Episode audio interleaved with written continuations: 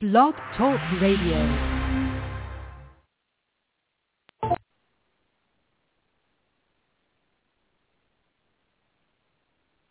Hey, listen!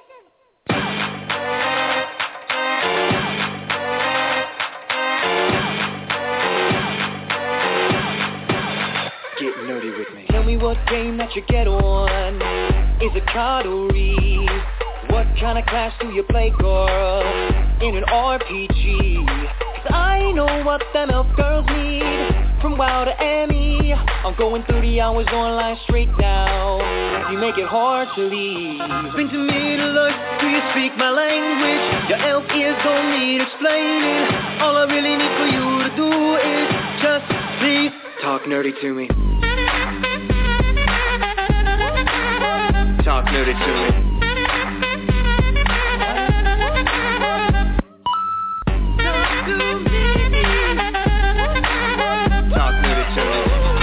It's time for Dungeon Crawlers Radio.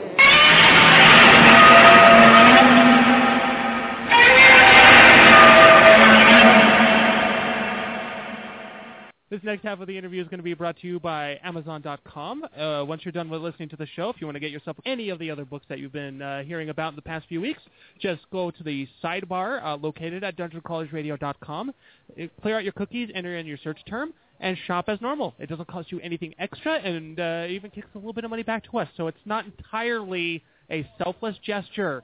That's Amazon.com. We're on. Yep. We Oh, are wow. on. it's weird not having my headphones on, so uh, it's all all new, all new feelings for this. It's an interesting night. Yes, it's going to be. I think so. So, uh, welcome one and all. This is another episode of Dungeon Crawlers Radio. It's a live call-in show, um, covering like you know the world of geek. That's what we do. It's our thing. This is Kinda a guy awesome. named Joe. This is Colin. I'm Little Ben. Lagoon Lagoon's here too, Hiding. rocking his SLC nerd shirt like a boss. Oh yeah. He's also jiggling now, so take that for what you will. it's gonna be a long night, folks. SLC. wow. Can get a little awkward sometimes. Uh, we got this. We we're heroes here. Yeah. That's what we do. Totally. It's thing. So Thursday, Sat- Tuesday night after we did that thing, Yes. we all got Thing. together afterwards, like uh, Colin and my peer group, Mhm. And I made them watch Willy Wonka and the Chocolate Factory. Okay. At which point I proceeded to quote every single line in the movie and sing along to every verse. I don't think I'm invited back. Never Never. No. Never Oh, again. also, you guys weren't there. Did you see my Facebook post? About His Halloween Oh, costume? no. Yes. No, yeah. no. So we decided that we're pretty sure Colin looked like Augustus Gloop as a child. I don't see the resemblance at all. And- Zero resemblances. and I don't know. I say we shove you in a tube, and we'll, we'll that'll be like Yes! do a side by side. Can we do that? No, not even that. We can just put you in a tube and fill it with like weird chocolatey substances, and you can wear that around for Halloween. Can I eat it? that the If you doesn't. can While get I'm to in it, it. yes. All right, so I'm gonna be honest. At the end of the at We- the end of the night, you'll be able to read it, eat it. Oh, by the way, hello, this is Flagoon. Hi, Plagoon, I was I was on the phone with Revan, who is unfortunately not with us this evening. who is not with us this evening.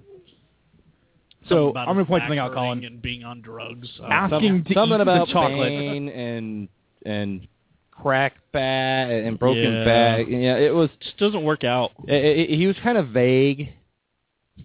He said it, it kind of sounded like he was in a prison on the other side of the world. But I'm Yep, sure but- I'm sure he will be back next week.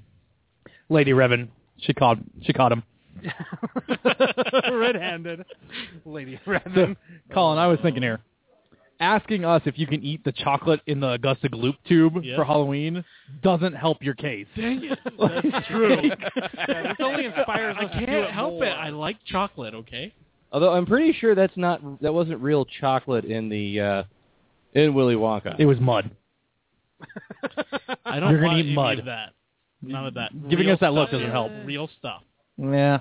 We're we're going real or not at all. what do you think the price reality. tag on We are that's a gonna be? geek sci-fi fantasy show based on reality. Oh yeah. This is So- serious so I'm stuff. thinking, yeah, we heat up like a whole bunch of the chocolate. We'll just pour it right Yeah, in there. like- it'll be it'll be warm. Yes. It'll be like a hot tub or Like something just like that. Costco, Costco sell Nice, Yeah. nice little, Augustus Gloop nice little bath time. size of uh, Yeah, you can buy like the two big uh, barrels of, uh, of Chocolate the sauce? Yeah. oh, we're gonna dip you in chocolate sauce. Uh, Sweet ladies. But now- Dirty, now, uh, dirty man. So Colin, go ahead and You mute need your, ladies mute your wanna come headphones with me? so that way we can discuss this part here. Hey, So, ladies. uh, oh no. we're gonna make a last last, last second switch. Yeah. And we're gonna replace all the chocolate with chocolate shell. No. and then we're gonna refrigerate them. Yeah. and then watch it harden up. into his Wait, body. is it the magic magic chocolate shell? Yeah, like sure. a turtle? Yeah. yeah. It's That's really the one. good. No, it's not. But Because we live in become Utah. Like an episode, it'll be like a, one of the Saw movies where you have to eat your way out of the chocolate or you will be drowned in it. we're putting this on YouTube or TV. Oh, I'm gonna gosh. I'm gonna submit it to everything I can find. Everywhere. It's gonna go viral. I'm gonna make a Yeah. movie just so I can do this. We're gonna go viral, folks. it's going to be on our Instagram. And Yeah, the one thing, some of it. the one thing that goes viral, or the one thing that starts trending, because we're gonna have a discussion on the You know air what? about that. No, we're not. Um, the only thing that we ever post that trends is Colin eating his way out of hardened chocolate. like I just have this vision of it not working out. Halfway through, he asked for a glass of milk. At least I'm trending. hey, I Yeah. like milk. I could drink milk for days. It doesn't help. That's not helping your cause. Again, Just yeah, let it just happen. let, let it do its thing. He finds out halfway through he's like lactose intolerant. tell you he's what, covered yeah, in there's- chocolate, and all he has to eat is milk. Yeah, there's only two ways this is going to go. Either your cat, either you're going to uh, uh, contract diabetes, or you're going to find out you're lactose intolerant. There's- Either way, is win for us. See, I see it well, going this way. diabetes does run in the family. Oh, okay. There's only two ways this is gonna go.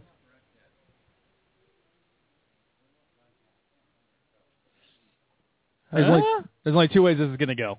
Either really, really funny for us, or even funnier for us.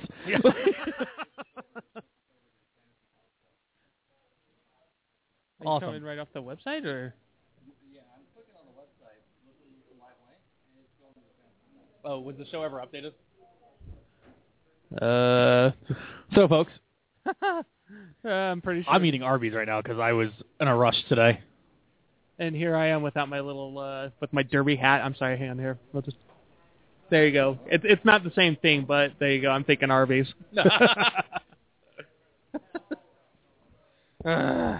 So we also have you guys seen 22 Jump Street yet? no, I have not. You need to. I understand that it is quite excellent. It's basically a, almost an almost perfect sequel. Almost perfect sequel. Almost What- perfect sequel. What what, the, what what was so good about the first one? Well- and then what made the second one? The first one was so self-aware. yeah. Like you, you know, and they all knew that, that opening scene, you know, where everyone's like, well, they take old stuff from the '80s and recycle it Mhm. and think it's gonna work. Same exact plot. They they go right into that. Like they're like like they took it and they just threw more money at it for the second time around. and they're just completely honest about it. They come back in and the Koreans bought the church back from them. Yeah. Yeah. they switch over to the uh, the Vietnamese church, and he's like, Vietnamese Jesus don't give a care. And he's, he's like, that's not Korean, that's Vietnamese. And Ice Cube is being Ice Cube and awesome. Because it's Ice Cube. Yeah, give Ice Cube a badge and nothing can go wrong. as healthy as that sounds. Yeah. Right. Cuba. Let's Uh, make Ice Cube a badge is. Not hazardous to your health at yeah. all. Yeah, exactly. Well, They also they just uh, they just cast his son hmm in the NWA movie. Straight out of Compton. He's, For- he's playing young Ice Cube. Really? Yeah. You know, I don't think the uh I don't I, I, I don't think the um the the resemblance is is quite it is. It really is. I was looking at it, and he has the same facial structure. Okay. And for those of you who can't see me, I'm actually like motioning with my hands to my face because again, I'm a boss. yeah. Um, but he actually looks the same. It's quite impressive. It's Mm-hmm. um, but the other one, like Eazy-E's son, Yeah. auditioned for it and didn't get the role. So who do, And I think who- I- who's playing Easy E then? I don't know, young Easy. I'm. It's confusing. You never know. I am uh, I am slightly baffled by this. I mean, like I'm I'm I'm, uh, I'm down with the idea of making an NWA movie because that's the kind of a story that should be Straight out of Compton. Straight, because well, yeah, that's them to a T. But I'm like I'm I'm sort of baffled as to why certain people See- would get would be uh, selected for roles in I, that one. I, I honestly, at this point, I think it's about the look. So I'm on the it was New York Daily News. hmm Uh, who we got here? We got. uh Let me roll down here. Uh, picture gives Dr. Dre. All right, Corey Hawkins Okay, that's just gonna as Dr. Dre. Oh, can't do that.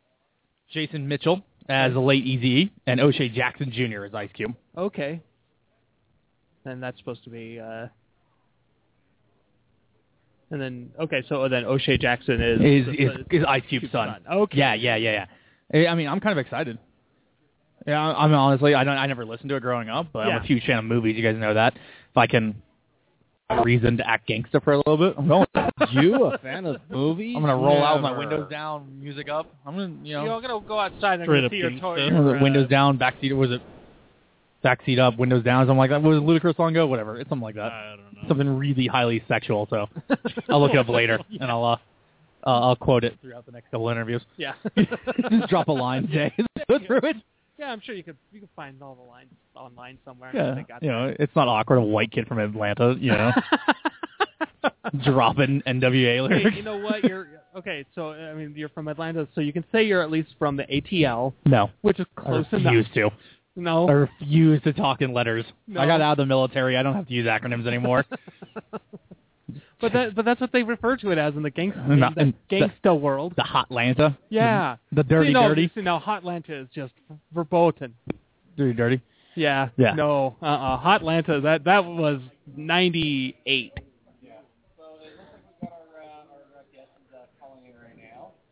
We got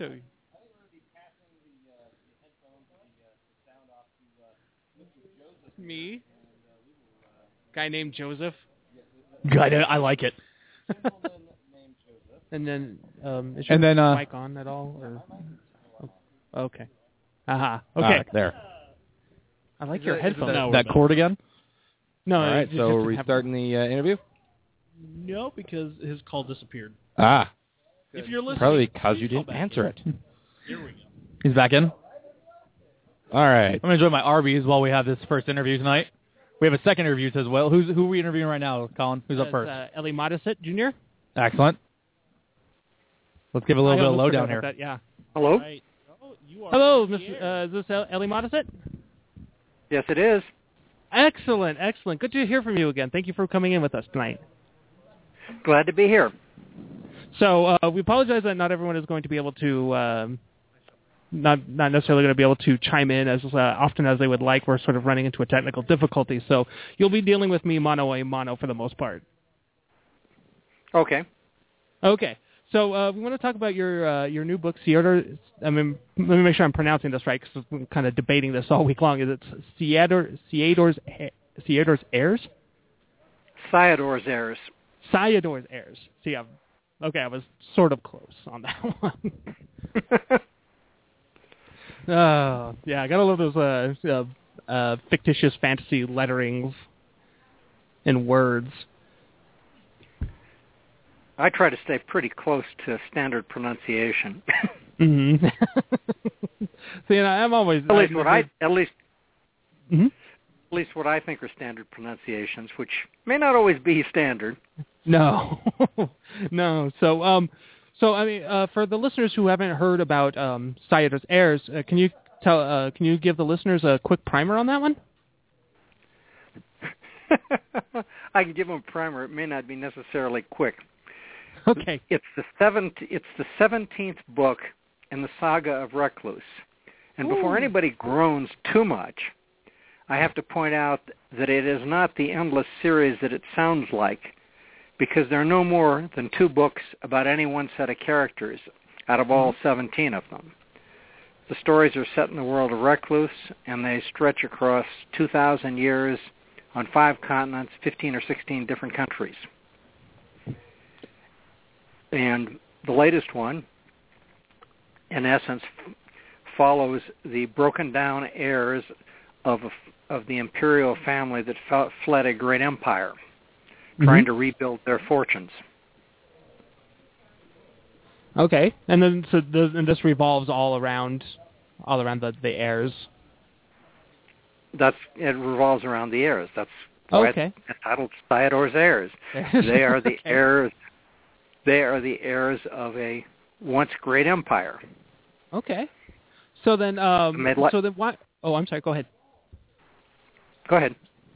Oh, I, I was going to ask then. Uh, how? I mean, how did you come up with so many uh, with with all the characters for all the heirs, and then how did you decide that all of these, um, how all of them were going to become interesting to make a book for?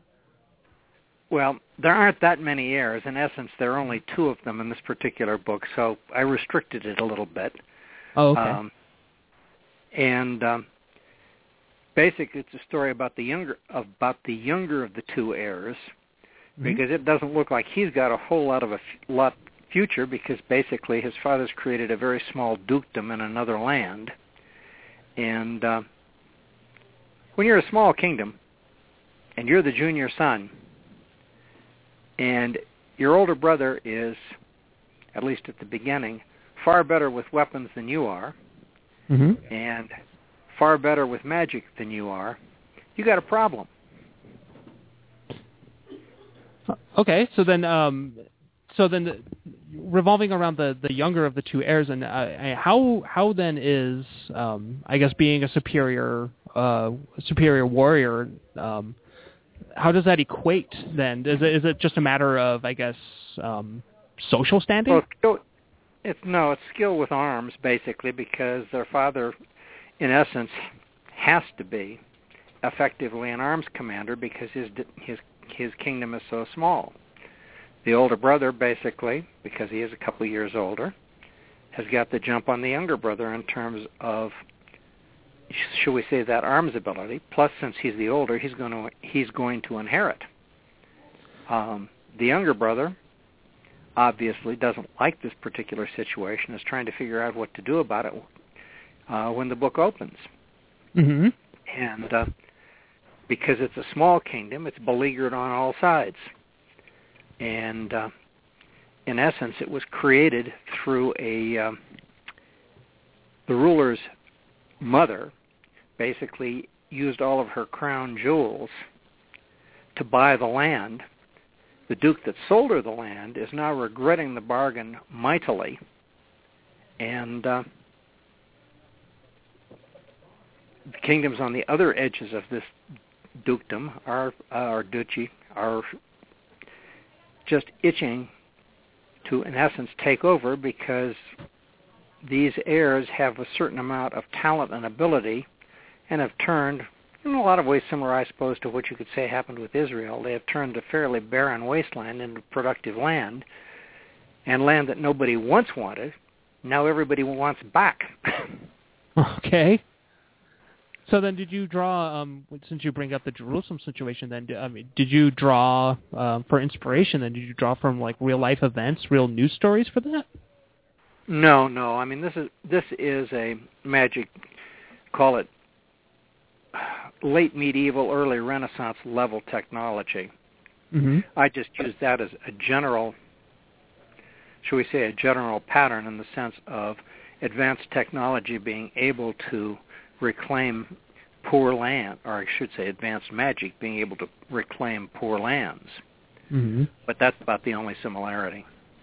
Okay. So then, um, so then, uh, th- so this the, the the land that is has now become fertile was once barren. Then, um, eh, why? Then, how did you come up with the decision to sort of decide that this land is now good? Well, that just simply follows the fact that the rulers of the land that fell were Mhm. not incompetent. They uh, ran into what might be called superior magic technology, and when they were forced out of that particular situation, they still have talents left. Mm-hmm. And of course, this is, this is about there obviously because human beings tend to be am- ambitious, want to use those talents Yeah. to improve their situation, Mm-hmm. and they've been fairly successful at it. So successful that everybody around them is getting jealous and uh, wanting to, in essence, take over what they've created because they're still a fairly small land compared to the Yeah. others. And so I guess that from the geopolitical standpoint, that seemed like a pretty, you know, a pretty safe bet then to to go after this one, you know, the the land that was, it's I guess at a weakened state. Well, no, it was just basically not fertile. Um, Mhm. And it takes a certain amount of capability to change that. Well, these people have that capability. Yeah. However, that doesn't mean that they necessarily have superior force of arms. Mm-hmm. And therein lies the problem that they face. Because yes, they've had, done a nice job at reclaiming things, Yeah. but their population is very small compared to those around them. And uh, this means that if it comes to all-out war, they're going to be definitely at a great disadvantage. Oh, so okay, so you're not even uh, you're not even alluding, or I guess I shouldn't say alluding, um, but you're not even bringing up like a full-fledged war in this because, like you said, it was all this is just about how uh, how the heirs, especially the younger one, deals with it. Oh no, we get into full-fledged war later later on. Oh, I'm really? Not going to give you the deta- we- details, but that's Aw. the situation. That's the situation that they face, and why it's going to end up as a full-fledged war. hmm Uh, okay. So then, I, I guess uh, on that same subject, then, I, I, how um, how do you plan on um, I- not not necessarily in the context of, of the story, um, but I mean, how how do you plan for writing large scale war? I'm really curious about this. I suppose it all comes out of my own background. Mhm. I was a Navy pilot, um, and I spent 20 years in national politics in Washington, D.C. Having to deal with those considerations that go behind it Mhm. for a number of years, I just basically drawn my own experience. And so, I mean, so during your time then, during um, both in Washington D.C. and as a pilot, then I mean, wa- was there some pretty um, not necessarily not to make you recall, but I mean, but there was some hefty experience to draw from. Was there plenty? Uh, I, I I don't know what the proper terminology would be. Is it say plenty of action? My career wasn't probably typical in that sense.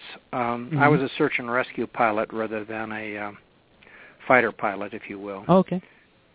um, but you do still get a great feeling for the way the military operates, the considerations behind that, and Mhm. especially, and I tend to write from the p- point of view of a junior officer because that's exactly what I was. And you look up there and you think, why in the hell did they ever decide to do it that way when you're picking up the pieces? Yeah. and that's the that's sort of the viewpoint I'm writing from because this this young character has basically literally been forced into a situation where he's a very junior officer and he's in a very anomalous position because while he's second in command second to, in the line of the throne that he may ne- or the kingdom that he may never get he also is incredibly inexperienced Mhm. and this puts him in a very difficult situation So then, is it um? Oh, go ahead. Sorry. I was just going to say, because those who are his technical superiors may not be telling him the truth because he is the heir. So who do you trust, and to what and to what degree? So then, adding in that that layer of uh of intrigue on top Oh, of yeah. or the already the political intrigue and then the um the hierarchical intrigue and then the then the war everything on top of that Exactly. Wow. How did so i mean how, how, lee how do you keep this all straight? I mean this is i mean this is probably beyond my level of ability to write. I mean i can certainly you know understand it and reading it but i mean how how do you keep all that straight when you're putting all this together in paper? I wish I could answer that that question. Um, I think the only answer I can give is that it's even halfway. I only work on one book at a time, and when I'm in Mhm. that book, I am totally immersed in that particular book. mhm Um, once I tried to write two books at the same time, and I swore I'd never do it again, and I remain convinced of that. Even so, um, I mean, today we have a lot of technological gadgets that help. one of which, as a colleague pointed out, global search is really helpful Mm-hmm. Because if you can remember some of the details, you can always go through all of the books that you've written before and say, okay, I knew I did something like this, or this character had this characteristic. Let's just make sure. Yeah. So then you don't. So it's not a matter of keeping every little detail straight. It's just keeping the big picture, and then you can always just reference later on. Ex- exactly. You've got to keep the big picture, and you've got to keep. You do have to keep in mind the details of your character, Mm-hmm. and but peripheral or I won't say peripheral, but smaller characters. That's where it gets tricky. Yeah. I was reminded on my website the other day that in a book I wrote 10 years ago, I'd killed off a character. And somebody pointed out that if he was dead in this book, how come he showed up in a book you wrote 3 years or 4 years ago? The only answer I can give is I didn't look close enough.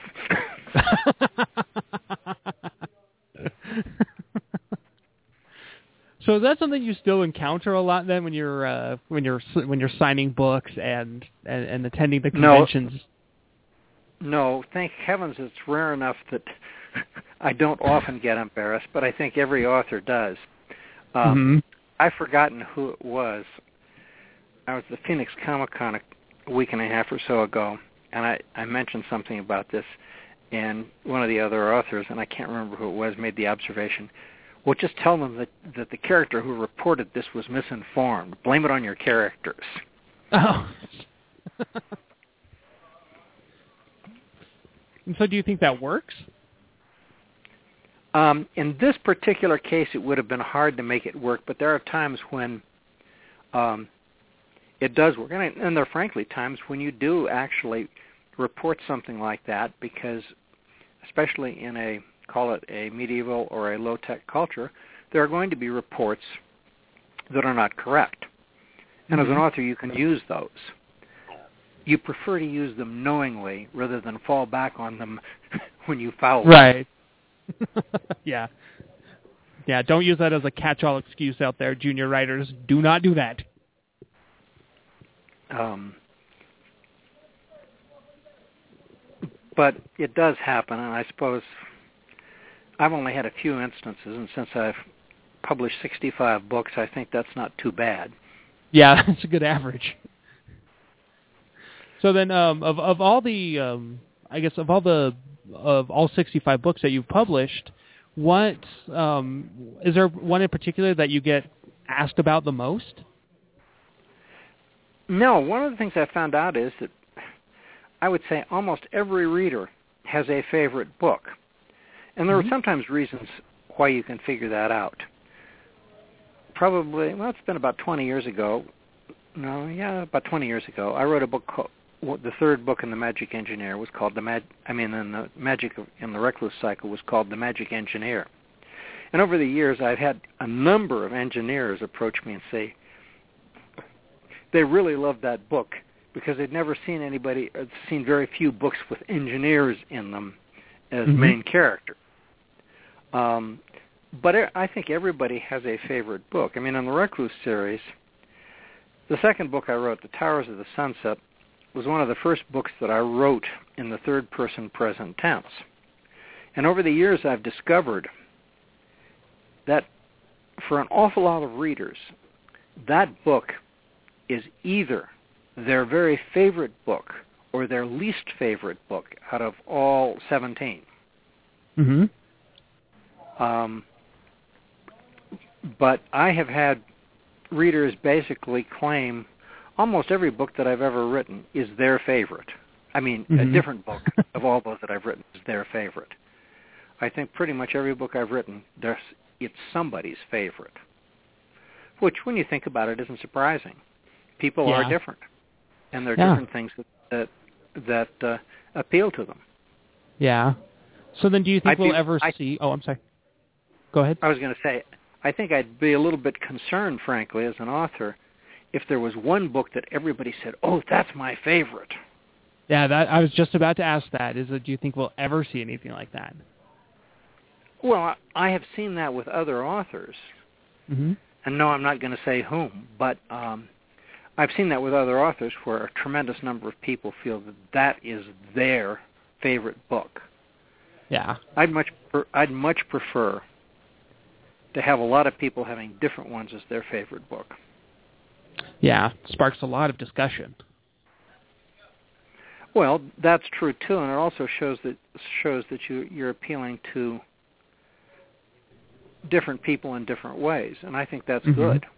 Yeah. I mean that, that that's a personal feeling, but I think for me it's I feel it's good. So then, um, i of, all- of the different styles that uh, you have read and and written over the years, is there one that you sort of prefer the most, like, or do you prefer one to read and then one to write in? No, I'd have to say no to, to either of them. I think one of the things is I this is going to get a little technical, but bear with me for just a second. I've written Sure. books third person past tense and the third mm-hmm. person present tense and in the first person past tense. And each book I think the author should really think about how they want to tell it because each tense and point of view has both a different strength and a different weakness. And at least for me, I try and pick the point of view in the tense to fit the story and the character. Um, the first book in the, in the Recluce series is called The Magic of Recluce, and it features a 15, 16-year-old apprentice cabinet maker. His name is Lerris. Lerris is somewhat clueless, but fairly bright, and fairly talented, and terribly bored with the world that he's in. It's told from the third person viewpoint. And that was deliberate. I mean, I'm sorry. It was told from the first person viewpoint, and that's deliberate because Mhm. if I'd told it from the third person point of view, most readers would have given up thinking Lerris was the most conceited, self-centered, spoiled brat that ever lived. He's not. He's clueless. Yeah. And because he's clueless, he does things which from the outside would look very self-centered. He's actually pretty good-hearted. Even so, there's some readers that didn't like him very much, at least at least until the last half of the book. But it would have been a a far more difficult sell for the readers if I'd told that from the third person point of view. Yeah. If your present tense is tricky to do use to do, and I wouldn't ad, I would not advocate it for anybody who's not established. It upsets editors too much. Um, but it does have some strengths, and that is it ties your reader very close to the action, you can't stray very far from exactly what's happening at the moment. And that can be very, very useful for certain characters in certain situations. Right. But you have to know that and understand which ones it's useful for and which ones where it'll, that will create even more trouble. And I suppose you get that. I mean, that comes through like a trial and error sort of thing, method of of uh, discovery. I wouldn't say trial and well. for me, it's a little different. Mm-hmm. I mean, every writer says they're different, but you come to this and di- you come to writing in different ways. I did not even. I started. I first 15 years of my writing career, I basically wrote technical stuff and poetry. I didn't even write a short story until I was almost 30. I didn't write a novel until I was almost 40. And by that time, I had literally 20 years of professional writing experience in everything from legislation, speeches, poetry, technical manuals, and what have you. Mm-hmm. So I got into fiction writing with a lot of writing experience under my belt. That's very different from somebody who basically graduates from high school, college, even an MFA program and says, I'm going to write the great fantasy or science fiction novel.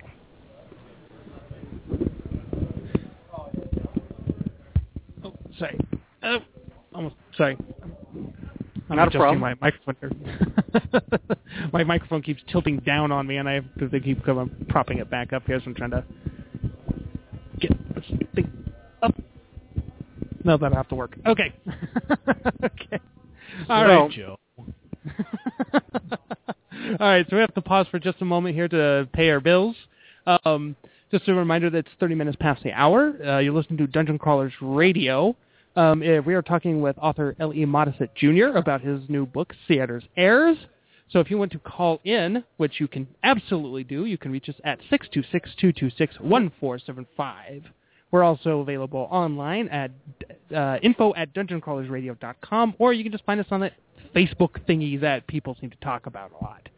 Um, and then,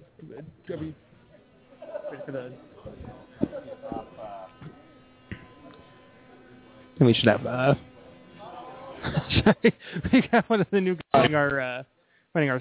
This next half of the interview is going to be brought to you by Amazon.com. Uh, once you're done with listening to the show, if you want to get yourself any of the other books that you've been uh, hearing about in the past few weeks, just go to the sidebar uh, located at DungeonCrawlersRadio.com. Uh, Clear out your cookies, enter in your search term, and shop as normal. It doesn't cost you anything extra, and uh, even kicks a little bit of money back to us. So it's not entirely a selfless gesture. That's Amazon.com. Wow, I always amaze myself how uh, I'm always amazed by how I sound. I have to hear a recording of myself. So, all right. So, um, excuse me. So when we were we were bringing up your uh, we were, we were we were just talking about your your style of writing and and how you've uh, and what you prefer, what you don't like, and things to do, things not to do. Is there? I mean, is there a a uh, I guess a word of advice if somebody is going to start submitting their work to a publisher to to be published for the first time? Is there certain tips you would you would advise? Well, there's one that's so obvious that it's often overlooked, and that is make sure that the first chapter of anything you submit is absolutely technically perfect. Um, and that it's got something in it that will immediately grab the grab whoever is reading the slush pile's interest instantly. Yeah. I mean that's that's been said a lot of times, but it still bears repeating. And I, the other thing is, I suppose you could say, don't do anything really stupid in the opening pages. I can still remember a rejection letter I got very early in my career from Ben Bova, who was then the editor of um, Analog. Mm-hmm. And the reject, rejection letter sort of went something like this. You realize that the gadget you put in the second paragraph invalidates the entire rest of the story. really? Really. Yeah. Uh, I'm curious though. How, how how did that happen? How, how did that work? Because being a beginning writer, even after all of that technical technical experience, Mhm. I didn't think it through. And so you just And create. Uh, it so, it, oh, sorry. Go ahead. Well, you know, there's this idea of I've got this really nifty gadget, and I'm just going to work this in there. Yeah. Make sure your nif- make sure that your nifty gadget actually has something behind it. That is to say, does the culture, the economy, the technology support your nifty gadget? Mm-hmm. Um, I mean, the, let's, I'll put it in a different way too. Why don't we have a supersonic aircraft today? We had one once. Yeah. We don't have we don't have a supersonic passenger aircraft today. Why not? Well, So we it's actually pretty simple. It- well, no, it's actually pretty simple.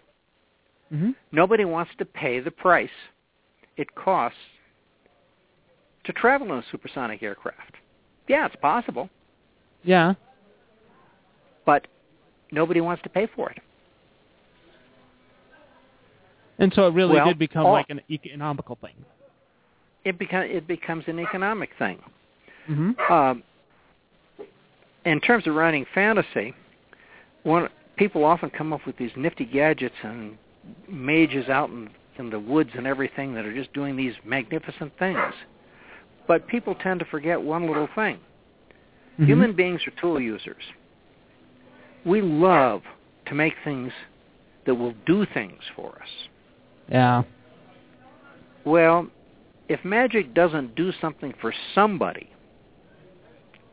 there's not going to be any reason for it in your story, game, well, maybe not game, but in your story or your novel. We do like things that work, and we really like them that work well. Yeah.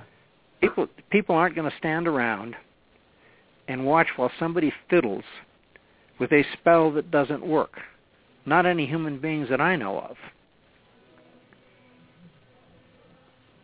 So that just makes for like lame storytelling. Then is that pretty boring? I don't know. It may make for very exciting spor- storytelling until the reader suddenly says, "Wait a second. Why would they do that? Mm-hmm. It doesn't make sense." So then I'm really curious because you bring up, you bring up games and and magic, how they relate to that. Then I mean, how how how why why a distinction I, between I probably a, a game and a book? Brought, I, I probably shouldn't have brought up games. I tried to back away from that one as fast as I'd said it. Okay. that was not a good statement on my part because you can do anything you want in a game and nobody's going to care as long as it moves quickly. yeah, that's a good point. Yeah, 'cause, uh, I guess if it's because I guess that would be the only time magic would be kind of a bad thing, is if it slows all that down. Yeah, exactly. So then, is there an example? I guess um, um, with your with your experience, and have you ever seen a game where magic was like like uh, executed? Um, I don't want to say flawlessly, but the the best example. I can't do games. I do very Okay. few games. Uh, I am so out of games that, well, I'll tell a story that goes along this line. Okay. I have had three game companies take out options on the Recluce magic system, wanting to make a game out of it. Every one of the three has gone through the option period and then said, I can't do it. So obviously what I do with magic is not replicable, rec, replicable, replicable in um, game land.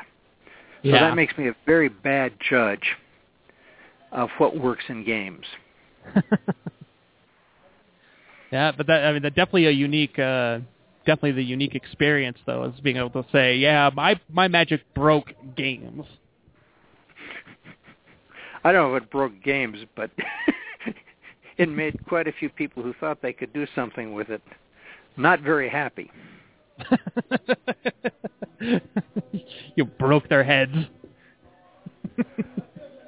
Well, the last one, I actually, the last company, I, I actually said, this is not going to be as easy as you think, and I want you to know that. But I did take the money. Yeah. I'm pretty sure that was not a not a hard sell on that end. Like, give me money, all right. But I don't want you taking it under false pretenses. Yeah, that the that they could actually they might actually come through with something, or they might actually complete a game out of this. Oh, I'd be happy if they completed a game out of it. What Mhm. author wouldn't be? Yeah, that's right. That's It's I mean just- that's more product. Um, that's certainly something that wouldn't be a problem for me at all. But yeah. It's it doesn't seem to work that way. No. Yeah, which At is least for me. unfortunate. Yeah. Yeah. So then, um, along that, um, to kind of transition onward, then, I mean, do you, um, has there been any other um, licensing done for any of your uh, the uh, Recluce novels? Have you? I mean, has there been any television or movies optioned out of these? No, not out of the Recluce novels. I've only actually Oh. had one inquiry about a Mhm. movie deal, and that was actually on a science fiction book. Okay. and James James Cameron's Lightstorm people showed some interest in it, and then they didn't, and I called Oh. them up and I asked, okay, I know it's dead, just tell me why. And they said, well, we all liked it. Jim thought it was too complicated. Really? Well, this is the guy who made Titanic. I mean, not yeah, not exactly. I guess. Um, no, I'm sorry. Go ahead. com- well, I was going to say, Cameron is great on complexity of technology. He's not so great on complexity of plot. No, no, I don't think it. I mean, no. I mean, going all the way back to the early '80s to to his big blockbusters. There, I mean, the storylines were like technically marvelous, but the storylines were, I mean, for the most part, pretty simple and straightforward. hmm And I don't do I don't do simple plot lines. I mean, Yeah. I, I put it this way: in terms of the underlying plot line, not the story action, but the underlying plot line, all plot lines are pretty simple. Mine tend to focus on people who learn something and learn something from life. But how they learn it, what they go through to learn it, is anything but simple. Yeah.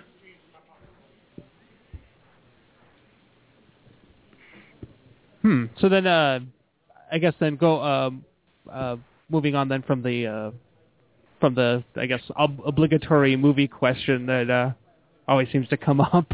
There. So then, um, once uh, now that now that you're finished with this one, I mean, what's going to be next in uh, for your Recluce novels? Are you going to be telling the older brother story, or is this or is this going to be kind of the No, uh, the, end of that one? no, actually, actually, there is a follow-up novel entitled Heritage of Cyador, which is the second half of the younger brother story, and that will be out November. Um, I think it's the twentieth, uh, which is a very short turnaround. Usually, they're about a year between books, but in this particular case, there's only six months between the first book and the second book. Wow. So why the why the uh, why the short turnaround time? Is there going to be? Are they do they have some sort of uh, package deal? No, I, it just happens to fall with the way the publisher publisher schedules went. I Okay. think maybe they wanted. I think they maybe wanted to get it out before Christmas, but they don't tell me that. They just once I turn it in, they schedule it when, when they when they want to schedule it. hmm So even even today, you you- we're you're you're still operating, I guess, on the publisher's sort of timetables.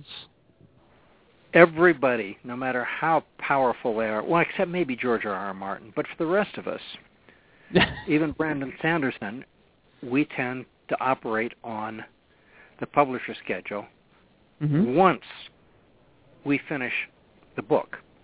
I mean, basically, they can't do anything until we finish the book, so that part of the schedule is up to us. hmm But once it's finished, the scheduling's up to them. Mm.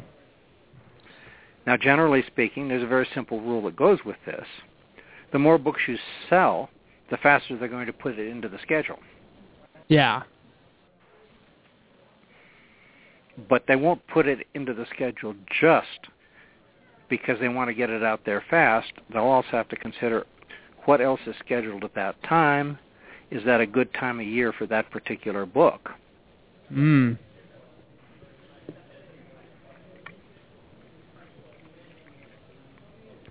I mean, it's then no it- coincidence that, Yeah. that a lot of the best-selling books come out in November and December. They make good Christmas presents. Yeah.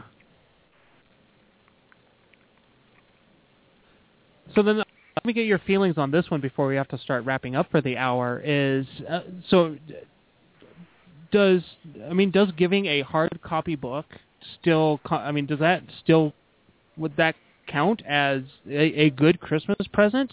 Because I would think with all the e-books and uh, and, and um, and other media forms that are coming out here, you know, especially like uh, like DVDs and stuff like that, straight to video stuff. Do books still count in that category as good Christmas presents? What's happened in the book market's very interesting. hardcovers are still selling pretty well. The Mhm. call it the print area that has just taken the huge hit is the mass market paperback. I, I can't speak to the entire field, but in the science fiction and fantasy field, print runs on mass market paperbacks are something like 20 to 25 percent of what they were 15 years ago. I mean, it's a, been a huge, huge drop there. In terms of hardcovers, there's been a slight decline, but nothing like that. And that's pretty much been made up by the high-priced ebooks, the ones that are priced higher until the paperback comes out. So the total of the high-priced ebook and the initial hardcover for most authors is pretty much the same from what I've seen. Now, I'm sure there's some author that's going to say, "Oh, I did better," or some that said I did worse. Mhm. But the numbers I've seen overall seem to indicate that there's still a lot of people who do like that hardcover book. As I said earlier, so- the, a minute ago, the paperbacks are the ones that have really taken the hit. Yeah. Ouch. I know at a, at a quarter of what they used to be. That is that is almost I mean, dreadful. that's that's disheartening.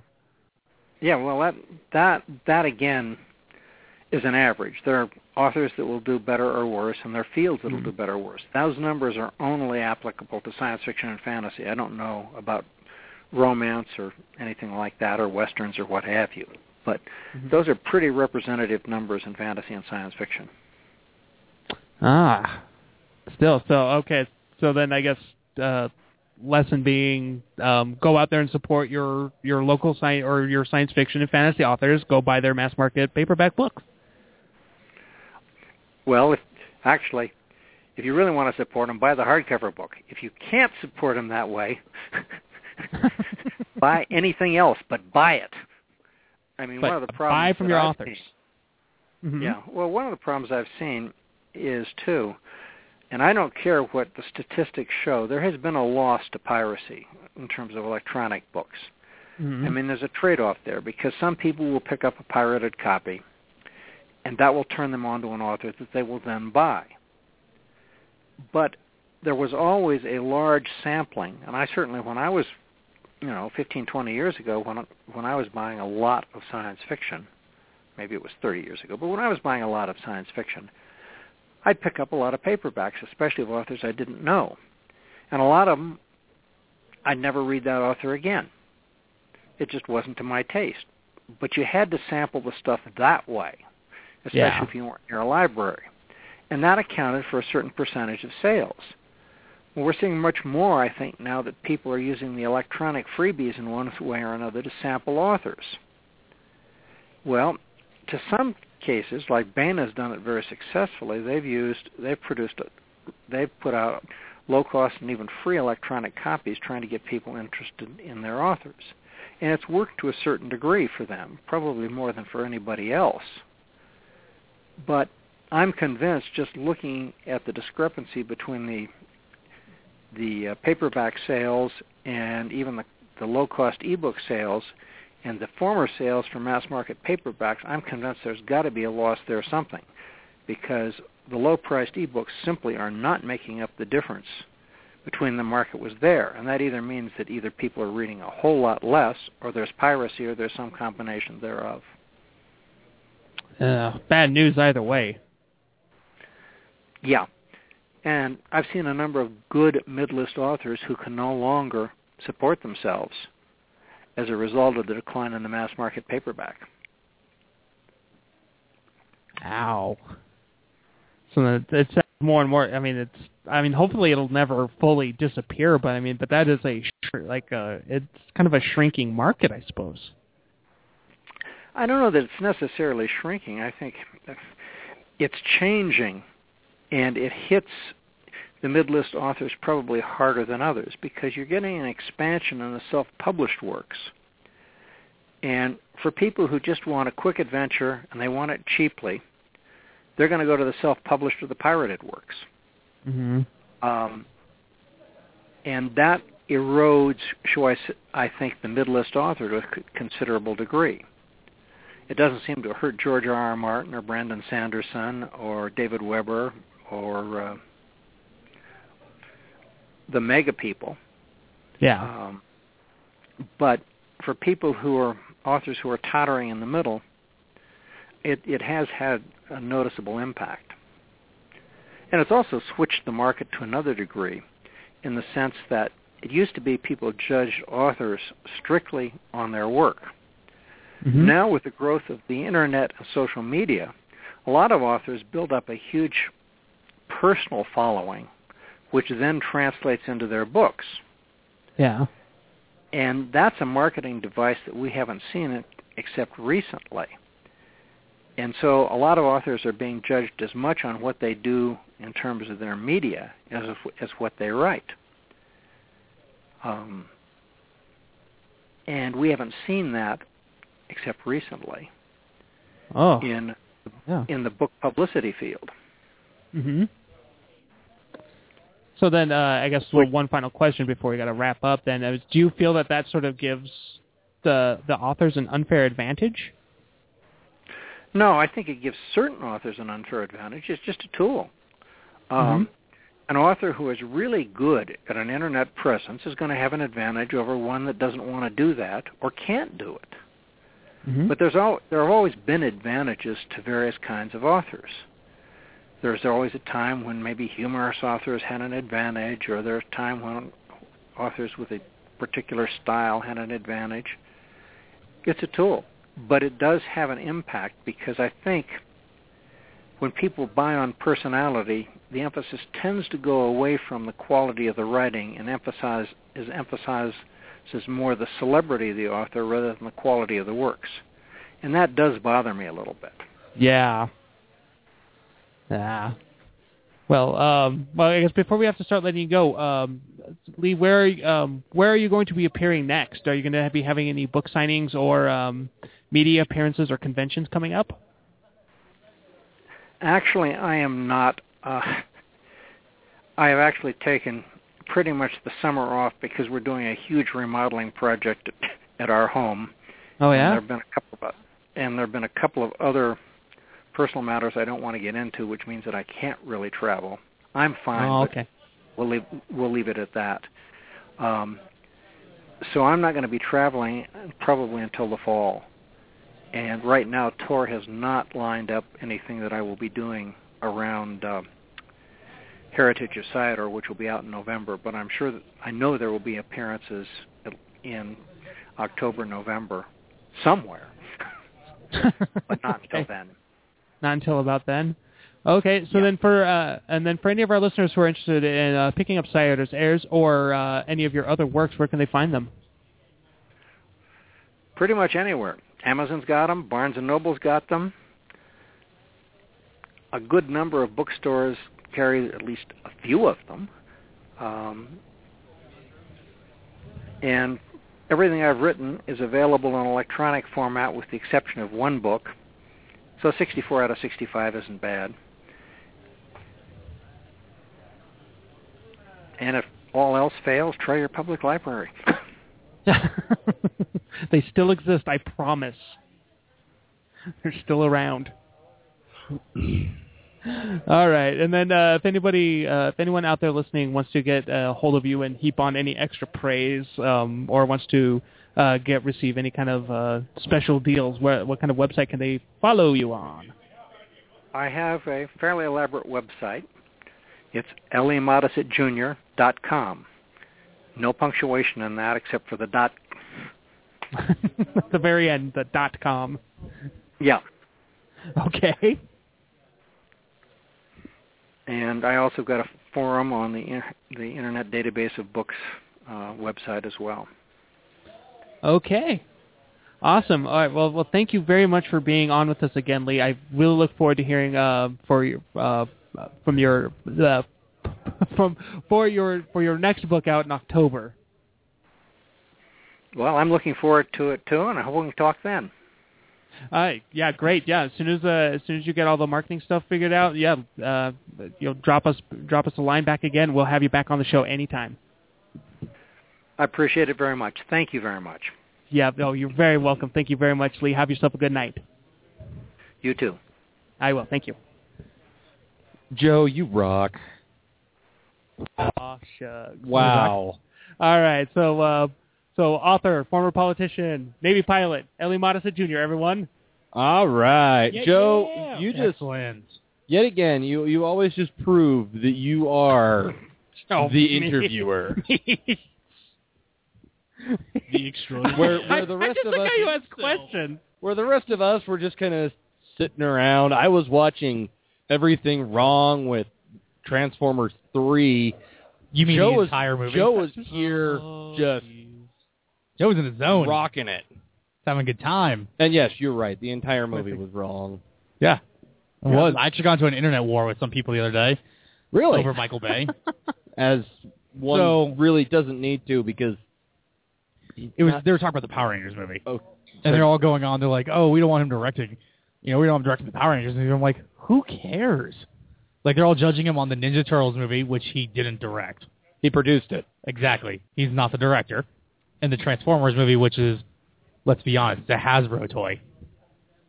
Always was. Yeah, there's there's Yeah. What what I, what do you expect? What is anybody expecting? Masterpiece Theater? yeah, it's a series about cr- cracked out robots. Yeah. you know, fighting that people. blow stuff up. and honestly, they're kidnapping children to go along for the ride. If you pay attention to the cartoon, like they take these kids with them. They're like, "Oh, hey, come save the world for us." They're like twelve. Yeah. Well, thank you, giant robot car thing. Yeah. I'll hop right inside of you. You, you gotta think there was at least the on the on the on the cutting room floor. At least one of the Transformers was like the white creeper van with Oh, the yeah. blacked out windows. oh yeah, Stranger danger does not apply here. yeah. it should. yeah. Total out the window. Way oh, more awkward giant things on giant cars. with a with a robot walking around. Yeah, that's totally legit. I'll hang out with you. Totally. Oh, you brought free candy? Pretty Sweet. cool. All right, so uh, this uh, we're uh, going to be taking a quick break, and then when we come back, uh, we will have uh, interview number two. I do not have the names It here. is going to be for adopting trouble With, uh, with Lee Gardner and He says Blake Castleman as All right, in there we the go. background.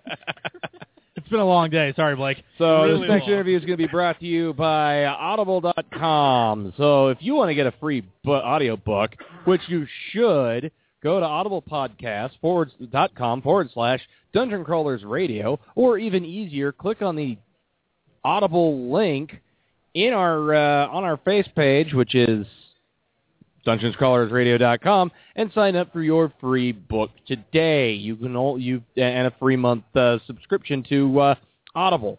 If you don't want to continue with the uh, wonderfulness that is Audible, you can cancel it anytime you want. Whatever books you've uh, received are yours to listen and enjoy for time and all eternity.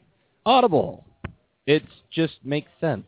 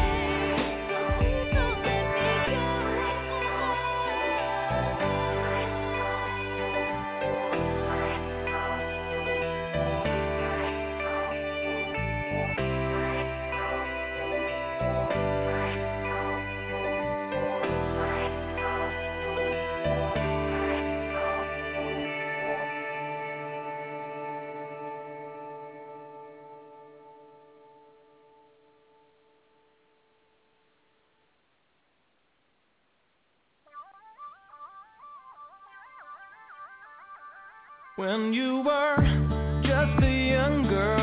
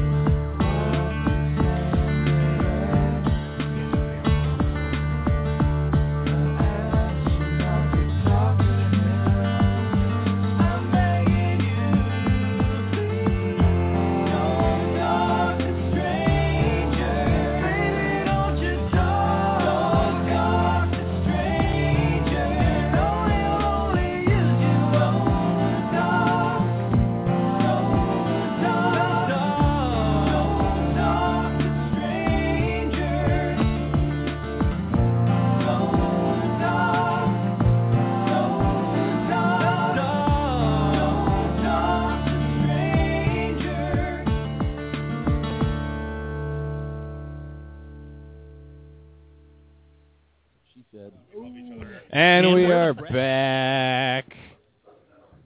So that was uh, Bloodbone by Stephen Thunder Tibbs, correct? That is correct. And then the last one was Don't Talk to Strangers. Since we were talking about the petty van, oh, yeah. figured we might as well. Oh, oh did that go out live? Yeah. Oh, yeah, by the way.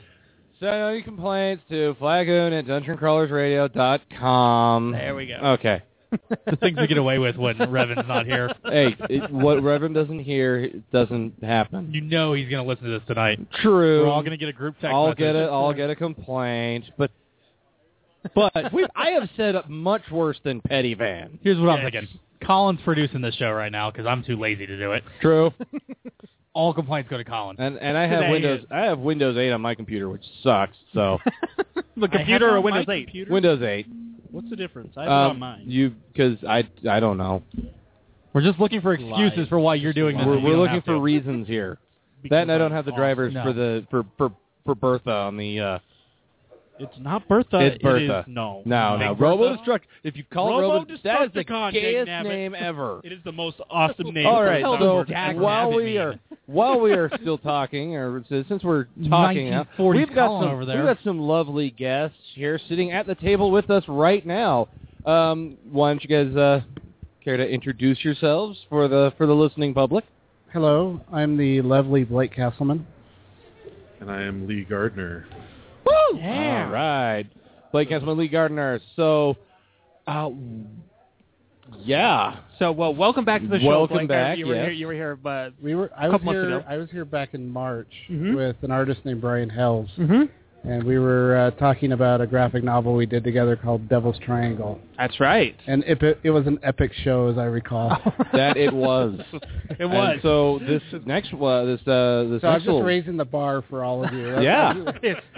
And this next I'll, thing I'll be kind of very disappointed if the show isn't at least near that Well, level. Of epic quality. Uh, Here's well, what I'm thinking. Revan's not here, so we're going to get a bit wild. That that we will. And uh, this- Colin, put your I- shirt back I'd on. like to say that we are adopting trouble here. Uh, uh, horrible segue. There we go. So uh, tell us about this uh, this film or uh, this project. Do those jokes get you ladies?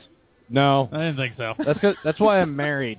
Did that joke work on her? No, Stephanie, let, none or of none of my jokes work on on her. Mrs. Flagoon, you should let us know if he's actually funny or not. She will say no. she's she's had to deal with me for 12 years.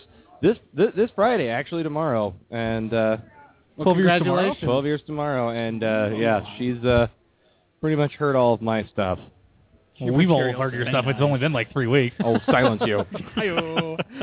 Okay, so uh, yeah, so Blake and Lee are here to talk about their new film, Adopting Trouble. Um, would you please, please give us a rundown on this?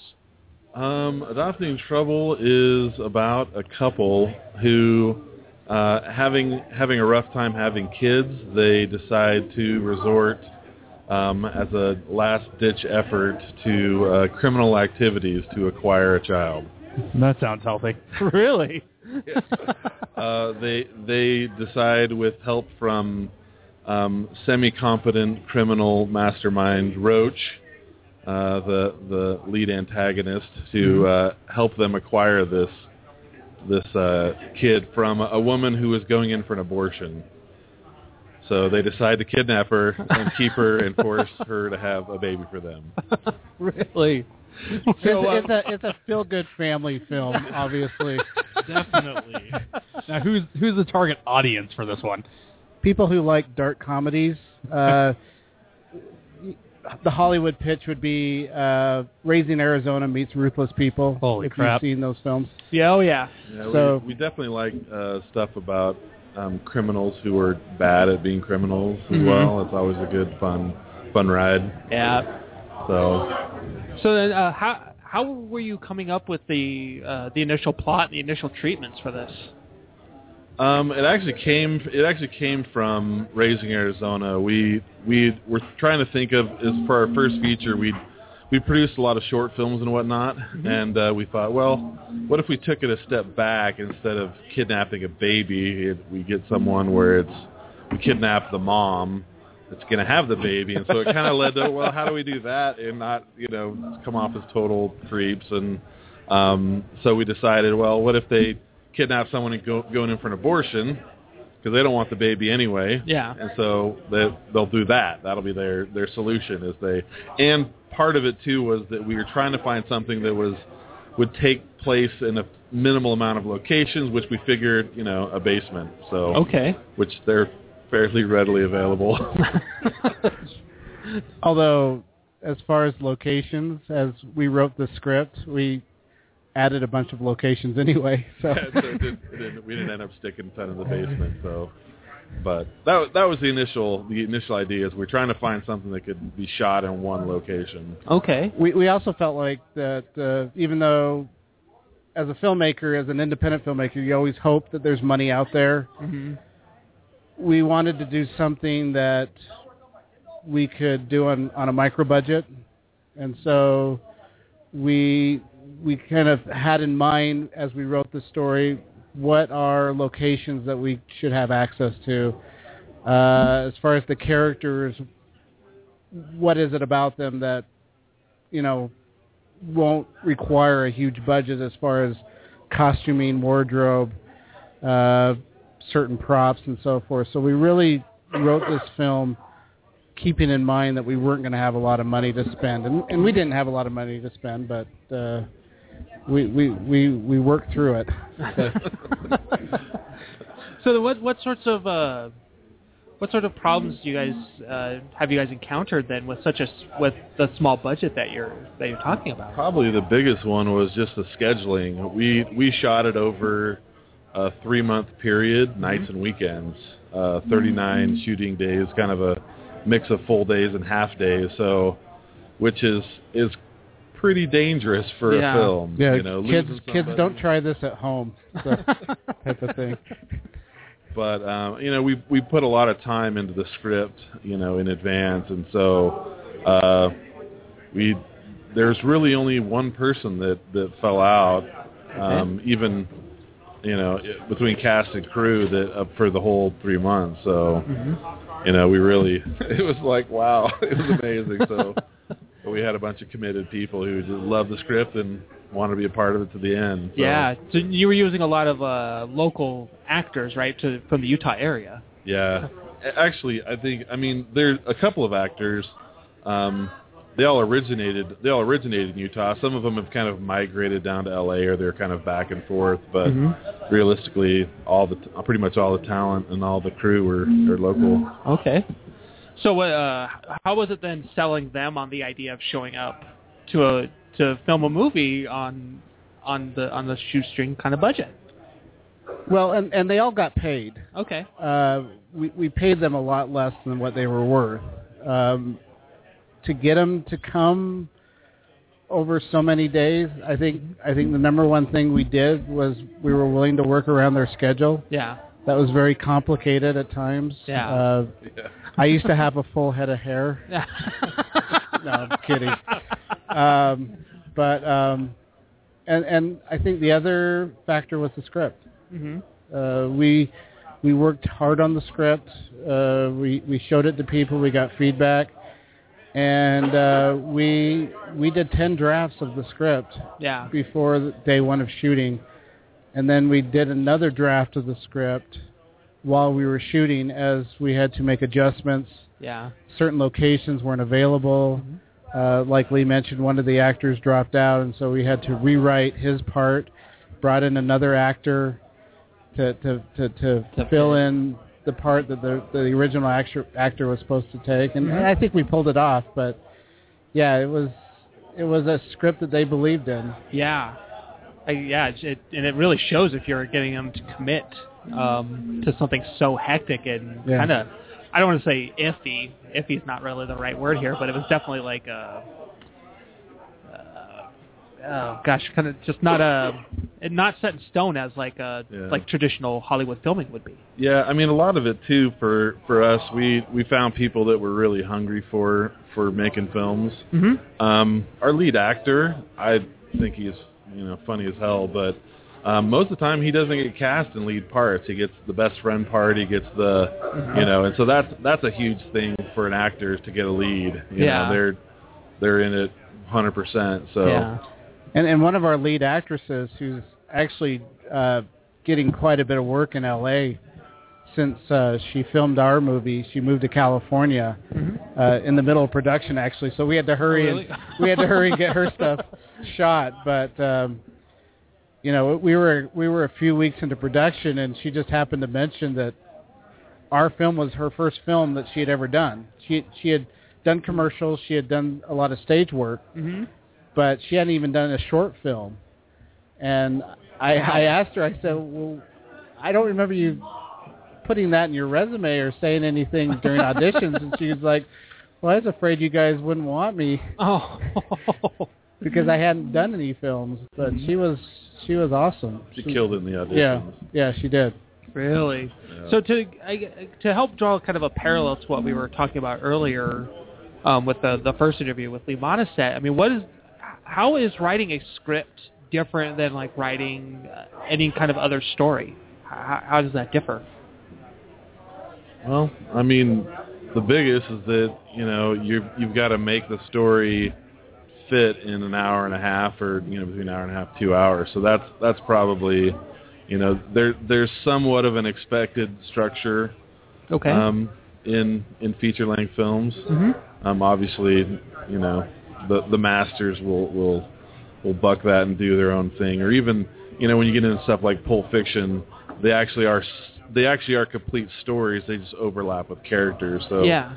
you know, um, A big part of uh, writing for film that would be different than uh, L.E. Modesitt with what he does is novels are very internal. Mm-hmm. You get inside the character's head. You get backstory being inside their head. You you get what's you get a lot of the character's reaction to what's going on. Mm-hmm. You get a lot of their motivation being inside them. Writing a screenplay, you're writing for a strictly visual medium. Yeah. So you can't go inside the character's head in the script because how do you show that on the screen? Right.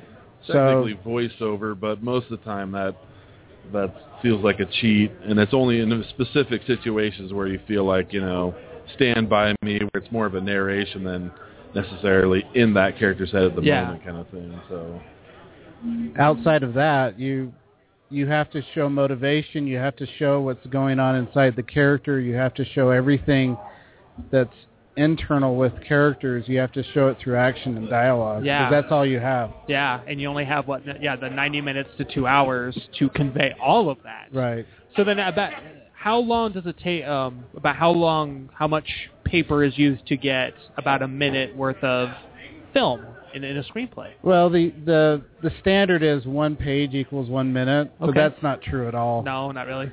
Our script was 103 pages long, which Mhm. is a little bit on the longer side for a comedy. Mhm. But uh, right now we're in the process of, of editing the film, and we've had one screening already where people gave feedback as far as helping us figure out what needs to get cut out. Mm-hmm. But the first cut was two hours, almost two and a half hours long. Whoa. So, um, and and Okay. we, we really didn't shoot a lot outside of what was on the page. Yeah. So you you have to, you know, Hollywood standard is uh, they like scripts that are between 90 and 105 pages. Yeah. Anything longer is going to be like a Braveheart or a Titanic, something that's two and a half, three hours long. Yeah. So as a screenwriter, you really have to kind of uh, use brevity as part of your storytelling. Mm-hmm. You need to say and show everything you want to say and show, but you only have so many pages to do that. right. And so you have to be very, very concise with the words. Absolutely. So, so then uh, I'm I'm really curious. Then is because I mean I've I've read screenplays and stuff as in, in my college time, but we never studied comedies as far as screenplays go. How I mean, how do you convey humor on uh, in a screenplay and not wear out the joke? Like, how, is there or or does, is that not possible? Mm, I'd say you know with you have certain jokes that you know you're gonna you're gonna play um, reoccurring reoccurring themes, but you've you know what what we do most of the time is we we get a lot of feedback.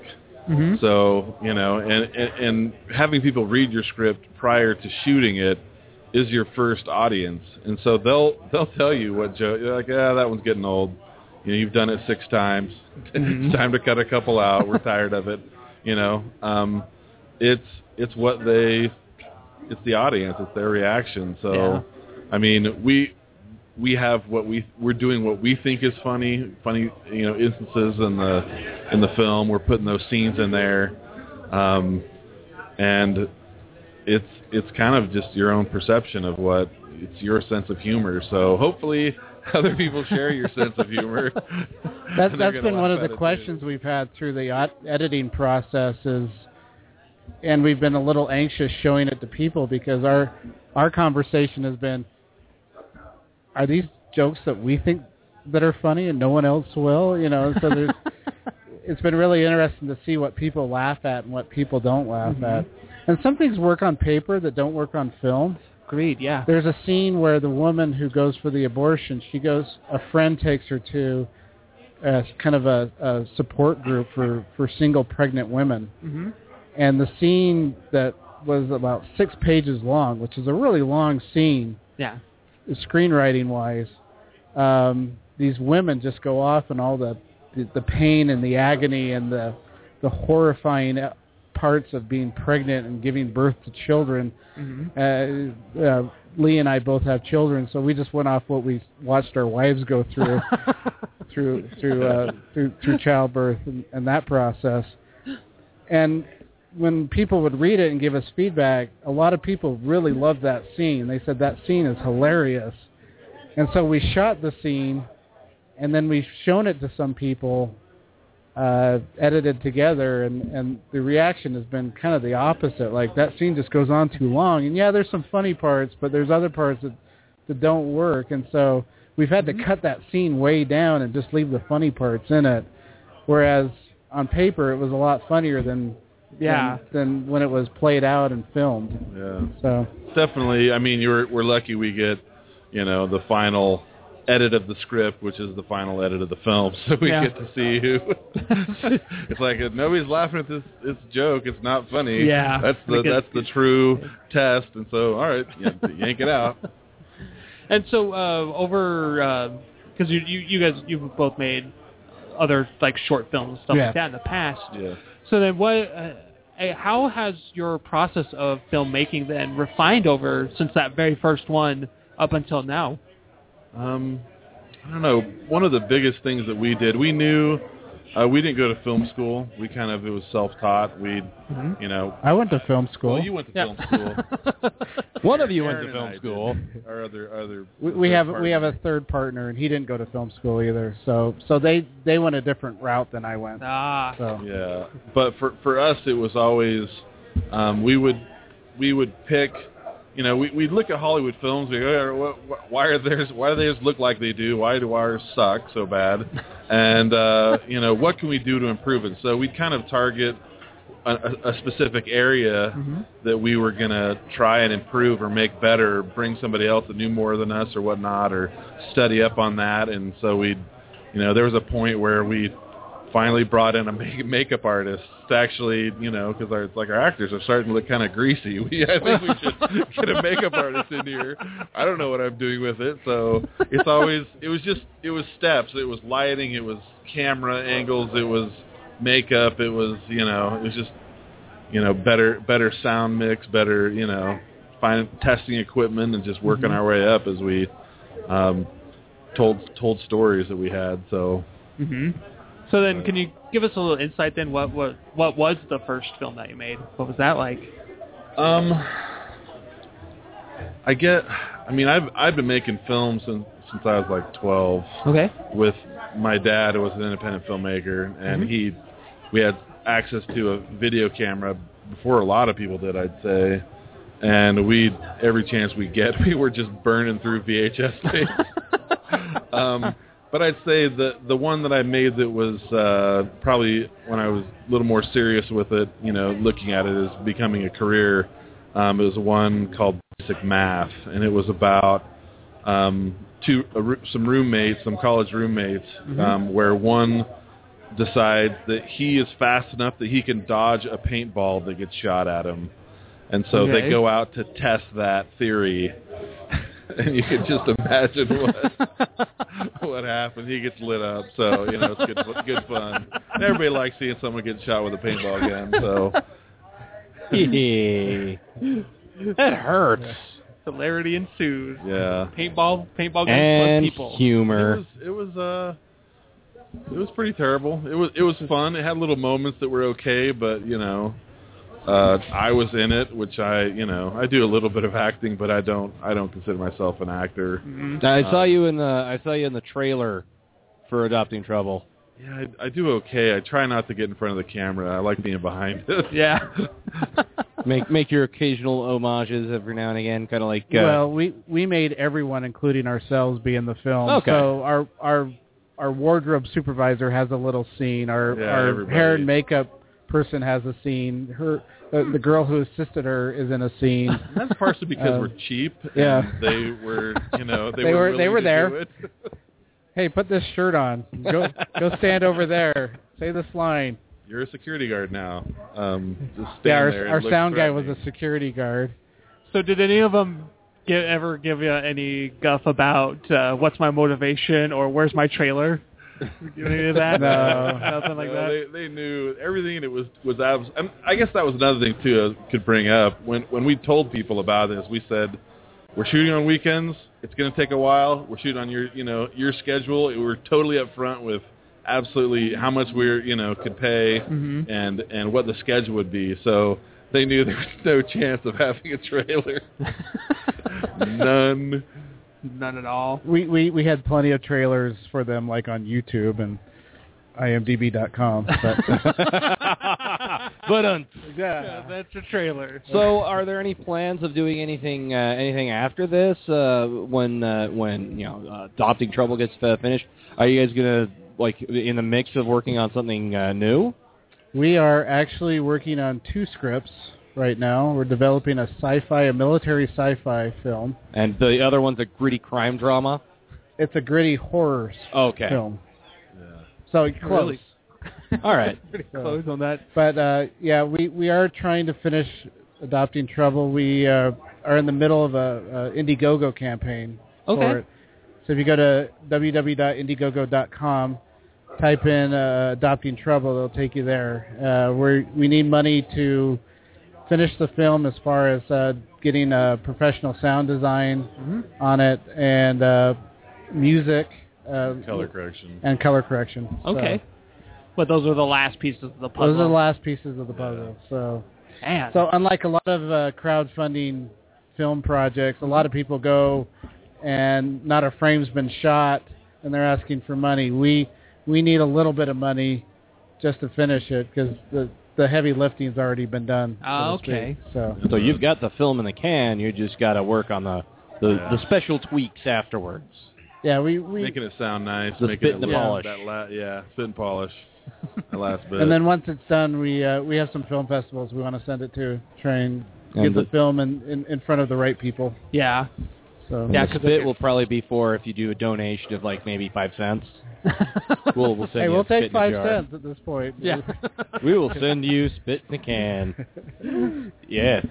Everybody in the cast will spit in a can for you. no, we we are offering uh, some props from the film hmm for people who are inclined that way. Um, and, and dinner with some people involved with the film too. Yeah. So hmm we we, So- we we have our we have our incentives. standard T-shirts and Baseball caps. uh, baseball caps, whatnot. Movie you know, poster, DVD. Yeah. all that stuff.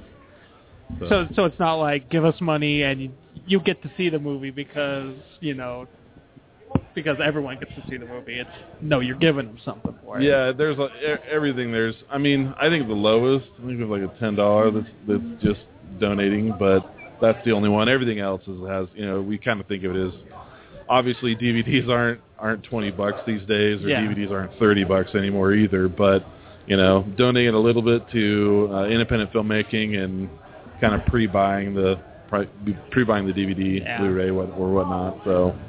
So has this been your uh, first attempts with uh, a crowdfund, or have you done a crowdfunding before? This is our first is our attempt. first. So, uh, any any hints or suggestions suggestions that uh, you'd like to give put out there for anybody who's thinking about doing a crowdfund, that you, uh, a sort a crowdsourcing fund that you've you know you wish you would have had somebody tell you before? Um, the toughest thing is with with adopting trouble since it's a one-off and it's not a series or it's not a web series. It's tough to build an audience, and that's really the biggest thing is is getting word out ahead of time. Um, you know, finding an audience and getting getting in contact with them. You know, like-minded people are really what you're looking for. So- Also, a lot of people that do well with crowdfunding have either a name uh, attached to their project, which Yeah. we have great actors. We have very talented actors, but Mm-hmm. we don't have that name actor uh, that a lot of people, uh, that some independent films are able to get their Yeah, their to hands wrangle on. them in. Um, and the other thing is is is uh, name recognition Yeah. too, and that that ties into to Lee talking about getting your name out there. Mm-hmm. Yeah. So it's really one of one of the most important. is Offering, you know, giving giving incentives that make sense, making sure that you can fulfill uh, fulfill what you're doing. You know, what you're offering. Um, things uh, having having videos. A lot of times, it's like people put stuff up that it's a picture with three paragraphs, and it's like you you have no chance.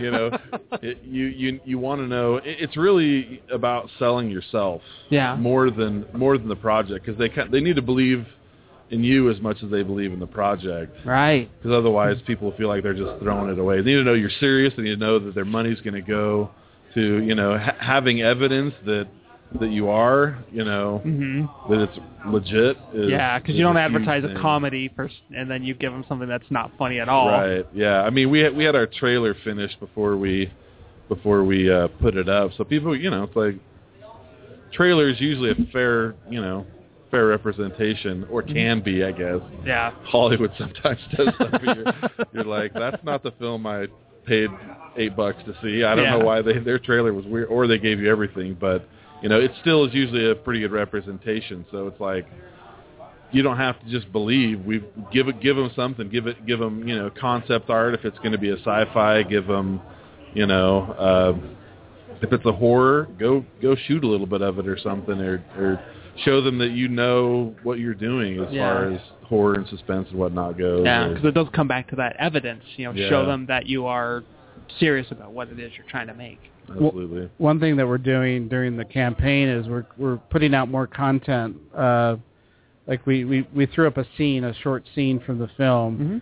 We we've put up a couple memes. We we've put up a an interview with one of the actors, Clint Vanderlinden, who Mhm. was uh, in a film called Unicorn City. Yeah, a lot fantastic of guy. a lot of people remember him as the centaur Rhubarb in that one. Uh, he plays our bad guy Roach. Very funny, very. Uh, It's so unique, yeah, man. Yeah. There's Yeah. nobody like That him. Anyway, we, we did a short. We, we we filmed a short interview with him a couple months ago, and Mhm. and and we put that up the other day. So we're trying to keep Keep Fred- contact keep with them. You know. keep keep contact with our potential uh, contributors by Yeah. by putting up new content and saying, okay, here's something else representing our film or connected to our film. You know, we put up a poster one day. You know, just just there's there's a lot of little things you can do Yeah. during the campaign the to, kind of keep up. yourself and people's. you want to get everything prepared too ahead of time. You want to have it ready to, you know, get everything ready to put up as far as content wise. Get it all lined up. Get a, you know, get a schedule for it. Have have it all there. You know. Have it as far in advance as you can. Yeah. Sort of thing. So speaking of uh, far enough in advance, this will have nothing to do with far enough in advance. It's already uh, a little bit 30, 30 minutes past the hour. You're listening to Dungeon Crawlers Radio. Uh, we're speaking with Lee Gardner and Blake Castleman of uh, of the film Adopting Trouble. So if you want to call in, you can call us at six two six two two six one four five. Forv. Or you can always send us an email at info.dungeoncrawlersradio.com. Hit us up on that Facebook, Twitter thingy. Or you can also chat with us live. Uh, Just go to dungeoncrawlersradio.com, click on Listen Live, scroll down to the bottom of Blog Talk Radio, and join in the chat. Subscribe, share. Do everything Yes. they just said. Everything. Sorry, I wasn't listening. I Follow- just- do it, do it, or we will send Ben over to your place to mock you. You know, he will do that. I'm kind of on board with that. That's really the only thing he does. I'm really good at it too. Well, he does have good ideas. I think. Yeah, occasionally. It's in his slightly name. less fat Fat kid and with good ideas. Tagging along. I'm just saying. I mean, you're Lord Flagoon. Yes. That's not a lie. No, I it is smell not. grilled It cheese. is not. And so Ben is the fat kid who tags along and has good ideas. Also, Exactly. not I'm the live. I'm the slightly less Great. fat kid who tags You along and are- has good ideas. You no, have you'll always gotten be a the little fat kid that less. tags along. and has good ideas. What are you saying, Colin? It, it doesn't matter. Eagle. What say Eagle! You guys created your own monster on that one. You know, I can't wait Yeah, for that kind of picture to really be released. uncomfortable with those pictures being released. It's going to be great. All the more reason. For those of you who don't know, we just got out of a photo shoot on Tuesday. We're doing some editing on the pictures. They're pretty awesome. They're not. There's an awkward photo of him crawling on my back like an eagle. Hey, we Like, got a picture really of me wearing a uncomfortable. Yeti mask that's your giving fault, Joe a high five. You didn't have a fat kid on your back. spread le- with no, like, I was wearing an incredibly bad-smelling Yeti mask. what do you expect from the gangrene guys? That's True. all they have is Sasquatch related stuff. Gangrene and Sasquatches. I don't get it. So, uh, let's see. I take it we do not have any Gamer Forge again this week. He did not send us any. I do not think we I received any this Don't week. think Revan sent us any uh, Gamer Forge. So, thing. if you guys do have anything for the Gamer Forge, please send it to info at dungeoncrawlersradio.com. I promise to only mock you slightly. Just a little bit. Some about he only mocks you because you, You know you probably dumb know more about the game than he does. That's for sure. So That's not going to argue that. So I had another teach me to stop, tell me to stop answering questions today in class. as you should. yeah. Just, just stop asking talk. dumb questions. Yeah. Last week it was, why do people find Woody Allen uncomfortable? I told her it's because he married his stepdaughter. Like, That'll do it. Yeah, if, if that hadn't happened, Woody Allen would probably be like, he's one of the best, greatest filmmakers come out of America, but he got super creepy. And then another guy got into it. I got into it with an Apple versus Android debate, and he yelled at me to shut up in front of the entire class. And Apple sucks. what? Stupid What? emojis. Keep them to yourself. Oh, emojis. Yeah, Apple does suck. So I don't let's wanna go know how on. you Let's feel. get let's get back to uh, to Them the adopting fighting word. trouble. I know, right? Hostility I'm sensing here from one side to the other. All right, so back to back to adopting trouble. We've only got like 20 minutes left. So, uh, what are some of the some of the things you you really want to make sure that people pay attention to when this uh, this movie comes out? Pay attention to the performances of the actors. It's a, a lot of a lot of the jokes we wrote made it into the movie. There's a lot of funny stuff in there that was improv on set. Uh, we have some great Clint Vanderlinden being one of them. Ryan Templeman, our lead actor, is another great improv actor. And there's a lot of performance performance that wasn't on the page that that uh, makes it into the film because Lee would uh, just kind of sit there and, and let him go some some sometimes and, and would wait to, to yell cut and and we got some great moments because he did that and let the actors have a little bit of room to to improv and bring some bring bring bring some lines and some physical comedy into the film that wasn't in the script. Yeah, more than half of the director's job is done when you cast somebody who's good. You mm-hmm. know, it's kind of just wrangling Yeah. wrangling actors after that. okay, we got to get together. We got to film this. All right, back on that. Yeah, I'd I'd let I'd let the takes roll, and we they come up with stuff that just oh we we you know we'll probably there's there's there'll be behind the scenes stuff eventually on the DVD where we're, we almost ruin takes because we're trying to hold it in so much that we as soon as I say cut, everybody just busts out laughing for you know. Revan Revan has that problem with me and Joe at like conventions or if we're on site for something and we're interviewing somebody or we're getting ready for an interview, so we'll just start talking and just start chewing the fat. And about ten minutes later, we'll look over like, "Are we recording this?" And then like, "No, why?" Ah, well, Yeah. let's try this all over again. Luckily, uh, digital is much cheaper than film. Yeah, true. So we can you can just like we got card space, let it roll, you know. Mm-hmm. So The other thing people should look for is locations. Uh, we shot we shot here in, in we shot here in West Valley City. We shot in Salt Lake, Murray, Sandy. We shot in Ogden. We shot in Pleasant Grove. We shot in Cedar Hills. We shot in Orem. We're just all over the place with this film. It was a lot of fun to because we just we just had to kind of find places where they would let us shoot for free or for not very much money. So Cheap is always good. Yeah. Yeah, uh, they could probably look for. There's actually, we rented a office location, and we used I think seven, used it for seven different locations. Really? In the film, redressed it. Um, it it turned into a strip club at one point. which I, was- I saw that in the in the in the thing. I'm like, that that "There's a was strip club. That was uh yeah, that was uh something that our micro budget wouldn't let us do is go into an actual strip club, so we built one. All right. So Huh, what was that like convincing uh convincing the owners to let you do something Funny like that? thing, they're they're about money. They really want money, and so they don't really care that you're filming a yeah, film. you you paid the rent, so you're good. It's like we we don't you know. Uh, oh, you mean the film is yeah. Well, we went also- to a bunch of different. We thought you know strip clubs don't run all day ni- and night, so we figured it, It's the during difference the between B morning squad and A hours. squad guys. they, run, yeah, they run all day. I don't know. Yeah. well, it's not that we go to not that we ever go to It's strip like clubs. uh, bullet wounds and non wounds, depending what time of the day you're there. Uh, do you want the headliner to have two actual working eyes and not an amputee, or do you want them to actually? No. That's like 4:30 in the afternoon versus 6 o'clock at at night. minimum 10 a.m. How busy are they? Really, Right. you know.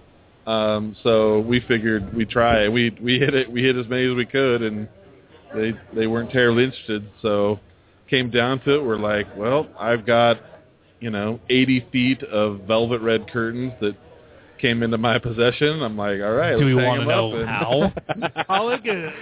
Uh, yeah, sure. Reasons? My my parents own a a theater in Spring City. Sure. And sure. this is the reason we're going with. just velvet curtains.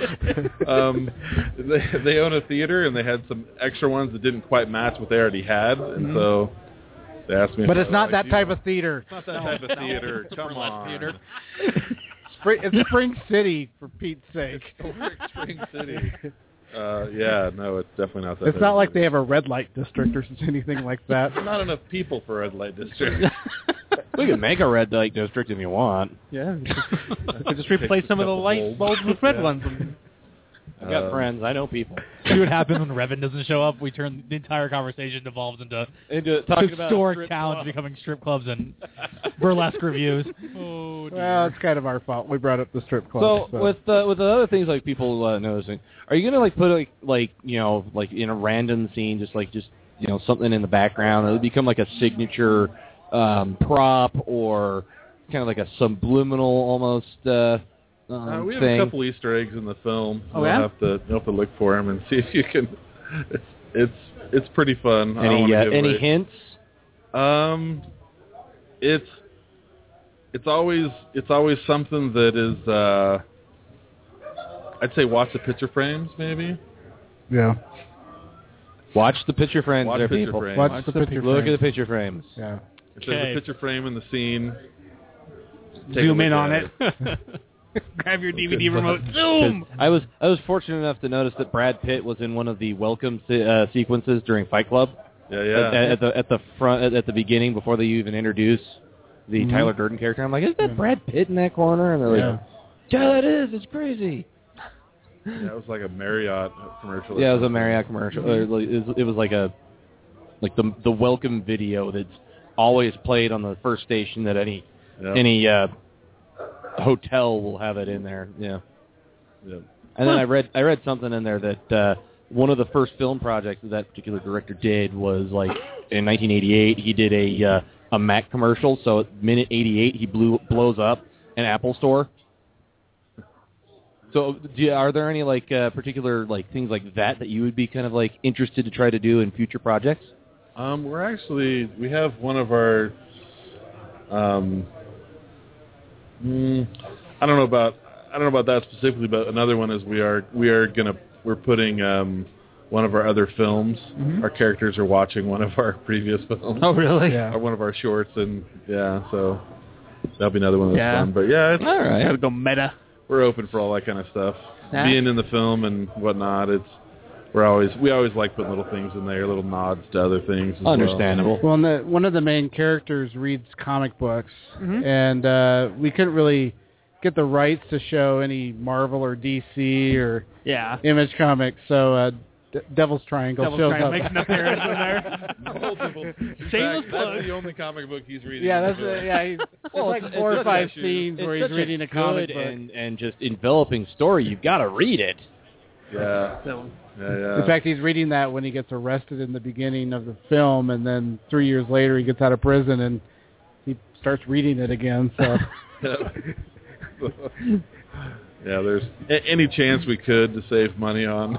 Yeah. You know, for, for some reason, strange enough, uh, we had rights to yeah, Devil's Triangle. Yeah. So. it, it was rather easy. All right. So uh, before we uh, we got to start wrapping up. So you mentioned your Indiegogo campaign to help finish off the movie.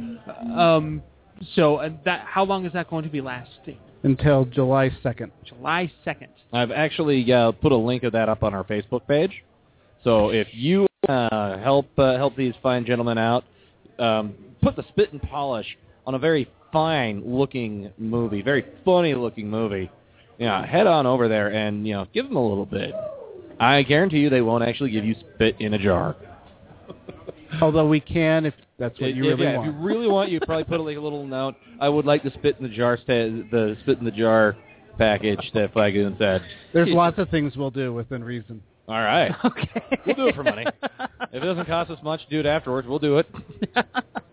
Although I don't know how the how like how friendly the pre- postal service would be. Like, I'd like to mail this jar of spit, please.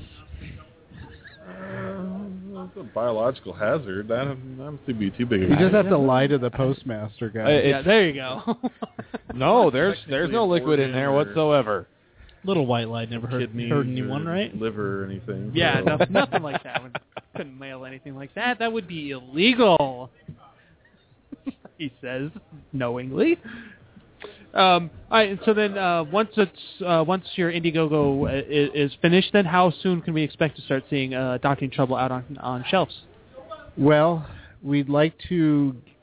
Our our first attempt as far as a film festival will be Sundance. Okay. Uh, entry, we're hoping to have it done in August Okay. uh, or early September at the latest, so that uh, we can get it in during the normal entry process Okay. of Sundance. Um, we've we've talked to people connected with Sundance, and what they've seen of the film, they've been very positive about it. Good. So that's why we'd really like to get it done. If it gets into Sundance, uh, it will it will screen next January, and uh, we'll see what happens from there. Awesome. Well, uh, yeah, I, that sounds like an excellent plan. Hopefully, we can get that all finished up and all all wrapped up in a bow. We can see it this coming January. Yeah. So, all right. Well, thank you very much, Blake and Lee, for being on with us again. It was great hearing about Adopting Trouble. Again, if you want to find them on the Indiegogo campaign, just look them up. Adopting Trouble. Thank you so much. Yeah, thank Now, you. if you just do a. Google search for uh, adopting trouble, it brings everything up. So Oh, see, even there, better. You don't. There you go. They're even on IMDb. Yep. Yeah. They're and you legit. can, and you can watch our uh, trailer on YouTube and and the Vimeo. All right. All righty. There we go. Well, thank you guys very much for joining us. We hope to see a very successful Indiegogo and I hope to see this out whenever it's ready to come Yeah. out. Yeah, hopefully we'll see it in time for January. Yep. All righty. so before we gotta we gotta start finishing off the Yeah, show, we gotta, we're already in the last five minutes. Yep, it is. Just time is ticking on by. Wow. So we thank you for joining us all uh, for this uh, very uh, strange episode uh, sh- show.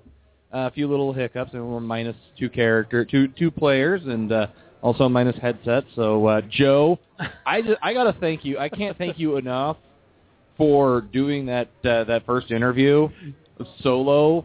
I don't think anybody would have been able to carry the full hour by themselves, but you, sir, are a god amongst men. Now you know why you get the special request. Yeah, I guess so. Yeah, you're you're welcome. I'll- Kind of a big deal, Joe. Yeah, ki- kind of a big, kind of a big deal. Guy named Joe. Yeah, there you go. There you go. We gotta Guy, add na- guy named Yeah. Joe, who's kind of a big deal. so uh, join us next week, where we'll be talking with looks like uh, Jay Posey. I am hope I'm reading his name right. I We've don't- also next Tuesday got a special show. Oh yeah, we also have a special FantasyCon. show next Tuesday with the uh, FantasyCon guys. FantasyCon uh, Yep. people. So But join wait us. a second. We just talked to them. They're back again, meeting them at their office this time. We are talking with their cosplay director, their uh, program director, and I believe we're going to have Josh Patel back on as well. Oh, there we go. There. So join us. Uh, join us then, and if you if you miss it, you can always ca- catch our uh, archives on iTunes and Stitcher. You can also uh, tra- figure out a. But I've figured out a way to get it on the Windows phone. You just have to take a pre-downloaded uh, copy, put it on your phone, and then it downloads it for you afterwards. Sneaky, sneaky. So if anyone can figure out a way to get it on Google Play, shoot us a line because I would like to see us on all three phone pa- platforms. By the end of the oh, it'll happen. By, by, by the next twenty years. Twenty years, yeah. Yeah. That, that's a good. Uh, that's a good nice By- by the- by the Yeah. end of the I think we'll probably have at least ten more platforms by then. Okay, there we go. Wait, what? You don't want to go on BlackBerry? No, we, No, the we idea want to we want to be up. streaming on. uh, Oh, okay. We want to be streaming on Xbox and PlayStation 4 by then. Okay. You know what?